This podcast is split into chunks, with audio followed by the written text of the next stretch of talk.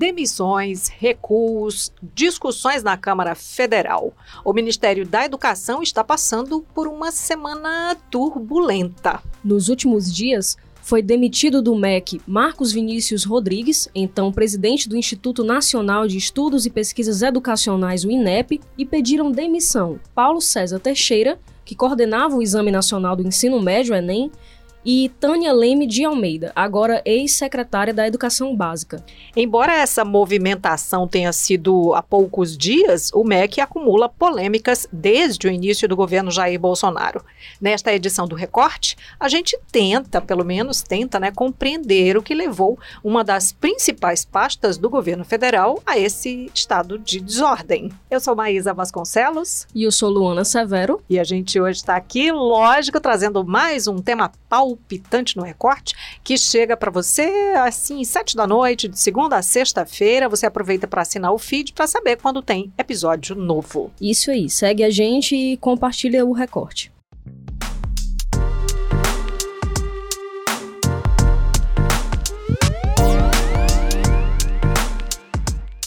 Bom, com a gente aqui no estúdio do Recorte está o editor do Povo Online, Érico Firmo.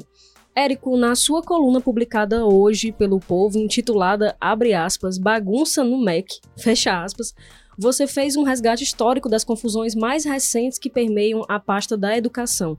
Explica pra gente o que que houve, é, por que de repente tanta demissão? Bom, eu fiz um, um resumo, mas eu fiz uma seleção também, porque não coube tudo. Eu tinha escrito mais coisa, mas não coube todas as confusões. Não coube, por exemplo, os recuos do M E C, né? Só citei esse mais recente em relação à avaliação. Mas, olha, eu não lembro, e a memória pode me trair, mas eu não lembro de nenhuma decisão do M E C tomada até agora que ela tenha se sustentado. Assim, a gente vai fazer isso, e aí manteve tudo. No dia dois de janeiro eles lançam um edital para compra de livros, é, e aí permitia erros, permitia propaganda no livro, dispensava é, publicidade, aí depois eles cancelaram e disseram, não, isso veio do governo anterior. Como se justificasse, porque foi publicado no atual governo. Então, o atual e governo... E porque houve uma fase de transição, né? É, para que esses ajustes não, e a partir feitos. De primeiro de janeiro, aquilo que sai é responsabilidade do governo uhum, que assumiu. Então, uhum. se eles pegam uma co- pegaram uma coisa pronta e mandaram errado, o erro é deles. Se eles mandaram sem nem lei, sem ver que estava erro, eles erraram duas vezes. Né? Então, fizeram isso. O ministro anterior disse que não tinha esses erros, disse que foi alterado, enfim. A questão é que é, é uma pasta que o, o atual governo tem tanta atenção, essa questão da edu- educação e tal, que é difícil imaginar que eles pegaram realmente uma coisa pronta e botaram adiante. Érico, mas o que, é. que aconteceu agora, nesse momento? Por que dessa, essas movimentações nessa semana? Ah, pois é, é, teve uma... As turbulências elas começaram no começo do mês, né? Passou o carnaval, começaram algumas movimentações com cargos envolvendo pessoas... Uh, ligadas, ex-alunos do escritor, filósofo, uma série de coisas, Olavo de Carvalho. E que foi aí, quem indicou, né, o ministro da Educação. É, inclusive. Ele disse que falou com o ministro da Educação duas vezes na vida, uma para parabenizar por ele assumir o cargo e a outra, eu não vou repetir o que ele disse, mas foi um insulto ao ministro. O que eu, inclusive, coloco assim, olha, a pessoa tem a possibilidade de indicar, eu acho que o ministro mais importante de um governo, que é o ministro da Educação, uma área nevrálgica no governo. Aí pega uma pessoa que mal conhece, que depois de dois meses você já está insultando publicamente a pessoa, assim, é total falta de critério de como é escolhido o doutor Ricardo Vélez, que até agora, nossa, ele ocupa o posto de mais incompetente no governo Bolsonaro. Você não pode montar uma equipe. Você monta uma equipe em janeiro. Em março você desfez essa equipe toda, não, não pode ser competente uma pessoa dessa. Então começou com essa briga do pessoal do ligado ao Olavo de Carvalho. O Olavo de Carvalho foi pro Twitter e disse, olha, eu nunca gostei de ideia de aluno meu estar nesses cargos, mas eles se animaram, eu deixei, não quis desiludi-los, agora eu digo, saiam do governo. Isso na sexta-feira. Na segunda-feira, ele estava sendo remanejado de cargos para cargos inferiores. Na segunda-feira, demitiram a pessoa que estaria remanejando os ex-alunos do Olavo de Carvalho. E depois demitiram mais gente, aí foi uns seis, sete que foram demitidos. E aí foi indicado, caiu o secretário executivo, a segunda pessoa do M E C, foi colocada uma pessoa no lugar. Essa pessoa durou um dia no cargo. E aí o Olavo de Carvalho também falou, o Rubens, não me lembro o nome dele, Rubens. E aí no, no, no dia seguinte mandaram ele embora. E aí depois colocaram, é, anunciaram a, a, uma nova ocupante para o cargo que passou... é, é, alguns dias também não chegou a tomar posse na função e foi demitida também porque o Palácio vetou. E aí botaram uma pessoa para acumular a, a, as funções. Quando foi nessa semana, na, há, há alguns dias, foi, saiu a desse, a, o anúncio de que a avaliação da alfabetização não seria realizada esse ano, também não seria realizada ano que vem, ficaria para dois mil e vinte e um. E aí foi anunciada essa decisão. O ministro, depois de alguns dias, disse, não, não vai ter isso, reviu a decisão. E aí demitiu o responsável pela decisão, que saiu atirando. A, aliás, antes, a secretária da Educação Básica se demitiu. Isso, prim- na ordem, né? Primeiro a Tânia, que era a secretária da Educação isso. Básica, ela se demitiu. Se demitiu. É... E aí depois o presidente do INEP... Do INEP, que, que, que disse que foi procurado por, por um dos diretores... que, segundo ele, é muito ligado ao ministro Vélez, então ele acha que o Vélez sabia, mas essa é uma suposição dele, ele acha que o Vélez sabia. Acho que é muito difícil a coisa dessa ter vindo, mas disse que não foi decisão dele, que não é uma coisa que ele domine, aí veio, pediram isso e ele acatou. É, e depois também teve é, outros técnicos, o, o diretor do, do INEP, inclusive, era, era cearense. E aí teve também um, um técnico que saiu também... Em, o, um protesto, o coordenador do ENEM, no caso? O, o, é, o, me fugiu o nome da função, mas o coordenador do ENEM pediu demissão também, dizendo, olha, não vou ficar... É, é, ele é coordenador do ENEM, entre outras coisas, né? Tem outras funções, mas ele disse... Paulo não, César Teixeira. Disse, Paulo caso, César né? Teixeira, exatamente. Disse, não vou, não vou ficar aqui no... em protesto mesmo, né? Uhum. E aí o, o, o M E C já tá nesse jeito, já tem gente acumulando cargo, porque falta gente para ocupar as funções, né? Então, é realmente... E aí teve esse expurgo, como foi chamado, de ex-alunos do, do Olavo de Carvalho, teve o contra-expurgo. É, no meio disso tudo, teve talvez a polêmica que ganhou mais visibilidade, né? Eu falei a dos livros, teve essa da avaliação e teve outro recuo que foi a do hino nacional, né? Quando disseram, sugeriram... Pra, os alunos cantar a carta para mandar os alunos cantarem o hino e serem filmados com dizer eleitoral. Depois a carta foi revista. Depois disseram que foi um erro pedir, pedir para filmar, depois desistiram de, do pacote completo. Então tudo que esse M E C até agora anunciou, eu não vi nada que se sustentou. E o que é pior, eu não vi nada ainda de discussão de aprendizado, que é a principal questão do M E C. Exatamente. É, no fundo, no fundo, a gente está tendo que se ater às questões é, que, que vêm para a ponta, mas, de fato, o que precisa ser feito, que não está sendo feito, é que deveria estar no centro da discussão. O que se está é, perdendo, de fato. Não é com essa, é, não só inércia, no sentido de tocar ações do, da pasta, mas também com a inaptidão. Uma bagunça é, também. É, é, essa questão da ideologia também, né, que está muito em jogo aí. Mas, Érico, eu queria que você falasse é, qual é a importância para o país de ter uma avaliação contínua da educação básica, que por um triz isso daí não passou. Agora, até em que nível é que, que isso vai acontecer diante de tanta celeuma? É, quando a gente fala de, de alfabetização, né, de anos iniciais, a gente está falando, é, você passa dois anos sem avaliar, você perdeu aí um, um, uma fase crucial na vida das, das crianças, né? E é... Por que, que se fala tanto de português e matemática? Português e matemática são os pilares para você aprender todo, todo o resto. Você aprender a, a ler, a raciocinar, a, a, o raciocínio lógico, a conta, isso vai ser a base que todas as outras aprendizagens estão vindo aí. Se começa errado aí, se tem problema aí, vai ser uma geração que vai ter problema de, é, de aprendizado. E o Brasil tem ido muito mal, né? Esses resultados têm, têm sido muito ruins no geral. Então é muito importante você avaliar a evolução disso tudo, como é que tá, se tem, se tem gaps, se, se não tem, como é que tá o andamento. Então, eu imagino um governo que está entrando, a primeira coisa que eu ia querer com o gestor era ter o mais, maior quantidade de dados possível de números para me embasar.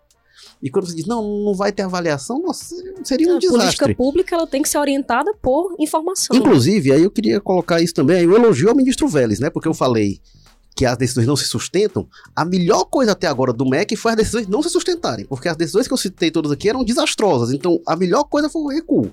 Recuo em relação aos livros, em relação à bobagem do hino e agora em relação à avaliação. Bom, a repórter do Povo, Rose Serafim, esteve com o governador Camilo Santana hoje de manhã e repercutiu com ele a situação do M E C. Vamos ouvir a entrevista. esse desencontro que está acontecendo na educação é ruim, é, é ruim para a imagem do Brasil, é ruim para a imagem da educação brasileira.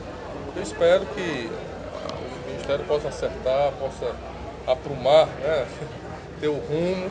É, muitas vezes são medidas que, uma hora toma uma decisão, depois volta atrás. Eu acho que está faltando um pouco de diálogo aí do Ministério com, com os estados, com os municípios, com as experiências exitosas que, que vem ocorrendo no Brasil. Eu acho que a partir do momento que você une esforço, a intenção de todos nós, independente de quem seja o presidente, a eleição já passou, nós vivemos num país democrático, é contribuir para que as coisas derem certo, né? E a educação é o caminho. E isso nós estamos aqui à disposição, queremos ajudar e torcemos para que o Ministério possa é, encontrar o seu caminho e sair dessa, dessa confusão que está acontecendo lá em Brasília. Essa confusão também foi duramente criticada ontem pela deputada federal pedetista Tabata Amaral. Tá ali o vídeo, eu estava vendo, tem mais de um milhão e cem mil visualizações, foi muito difundido. Ela aproveitou a presença do ministro da Educação é, numa reunião da Comissão de Educação da Câmara para criticar, né, a forma como o Ricardo Vélez vem conduzindo a pasta, e a gente selecionou aqui um trecho do discurso da deputada. Não é possível que o senhor apresente um PowerPoint com dois, três desejos para cada área da educação. Cadê os projetos? Cadê as metas? Quem são os responsáveis? Isso daqui não é planejamento estratégico. Isso daqui é uma lista de desejos. E eu quero saber onde que eu encontro esses projetos. Quando cada um começa a ser implementado? Quando serão entregues? Quais são os resultados esperados? São três meses, a gente consegue fazer mais do que isso. Érico, como a gente ouviu, tanto do governador do Ceará, Camilo Santana, como da deputada federal Tabata Amaral, as críticas ao Ministério são duras e a demanda por um projeto de governo é urgente. Como tem sido a postura do presidente Jair Bolsonaro em relação a esses desajustes no Ministério da Educação? O Bolsonaro, ele deu algumas sinalizações críticas, né, em relação à condução do M E C. Teve... Ele teve de vir, quando começa a confusão do ministro com o Olavo de Carvalho, ele veio a público para dizer que o Vélez ficava e tal. Ele nomeou o cara, o cara tomou posse em janeiro, não faz três meses. Então, quando tem que vir a... Não, ó, a pessoa que eu nomeei, ele fica e tal, é porque estava realmente uma situação complicada. Uh, o governo tem noção do tamanho do problema, do, do tamanho do desarranjo que está sendo essa gestão no Ministério da Educação. Uh, nesse, essa ida do ministro para a comissão na Câmara, né, às vezes os ministros fazem isso para tentar dar uma volta por cima, hein? O ministro foi muito mal, mostrou muito despreparo. A única coisa que tinha ali, teve duas propostas que eu pensei ali do que ele falou. Uma era escolas cívico-militares, né, botar militares para gerir escolas. Isso, que seja militar ou que seja civil, não é esse o ponto. Pode ser um militar bom, pode ser um civil bom, pode ser um militar ruim, civil ruim. Não é, não é esse o ponto. Esse, esse, é, eles não entendem, inclusive, onde é que está a qualidade da formação militar, que passa por várias coisas. Tem, tem a questão do, do, do, do padrão de ensino, mas passa muito também pela seleção dos alunos. Aqui, Colégio Militar de Fortaleza tem uma prova dificílima para entrar, então os alunos que passam, o mesmo caso da Universidade Federal do é Ceará. É o que se chama de elite mesmo. É, quem né? entra. Só entra é uma nata é, mas da quem elite. entra já são alunos muito bem preparados. Uhum. Então, quando você, é, isso o professor André Aguete repete há anos. A escola pública é boa onde ela escolhe os alunos, só que não pode toda escola pública escolher aluno, porque os alunos que não foram escolhidos, eles têm direito a ter educação também. Então esse é um desafio. E outra coisa que ele falou foi do Pablo Escobar, né? Falou do, do, do projeto Pablo Escobar, porque o Pablo Escobar é, criava quadras e, e locais para o campinho do pessoal jogar bola, criava bibliotecas para o pessoal na Colômbia não consumir cocaína, porque a, o colombiano consumir cocaína era consumir um produto de exportação, era consumir a riqueza nacional. Até faz sentido, é, né? Faz sentido, mas é, não é uma referência. Essa não é piada. Não, o Brasil não é produzindo memes usa. institucionalmente, né? Pois é, pois é. Aí depois o Bolsonaro, inclusive, falou que Vélez é novo no assunto, sendo que ele é o ministro da Educação, né? Teoricamente, ele não deveria ser novo nesse assunto. Pois é. É, é, é, o ministro, ele tem pouquíssimo, ele foi pró-reitor de universidade, mas ele tem pouquíssima experiência, não tem estofo para isso, é, não tem qualificação para estar no cargo. O que está se vendo é isso, assim, ele não tem tamanho, não tem dimensão para isso. O Olavo de Carvalho, que foi quem colocou ele lá, não teve critério dessa indicação e fica claro quando dois meses depois ele tá insultando o cara, mandando o cara fazer o que ele sugeriu que ele fizesse. Então, é, faltou o, o Olavo fazer muitos elogios a ele, dizia, não, tem um estofo intelectual e tal. Depois tava dias depois falando mal dele, então faltou realmente critério da indicação. Já jogou a própria sorte. De fato é isso. Pois é. E foi, foi uma escolha pouco criteriosa numa área... fundamental, né? Não foi uma escolha técnica. O que, que você visualiza daqui pra frente? Porque ontem, inclusive, teve um movimento, uma, um furo que virou barrigada sobre a saída sair. do ministro, e aí ele veio lá, como quem disse, ha, vocês erraram, eu vou ficar. Eu acho improvável Fica quanto o tempo? ministro ficar os oito anos, e temo que ele fique. Eu não acho, não acho impossível, não. Acho que ele Quantos pode ficar. Anos? Não, do que ele ficar até o fica quatro anos, ficar oito anos. Você tá falando oito? Não sei, não, sei lá. O, o Bolsonaro se reelege aí.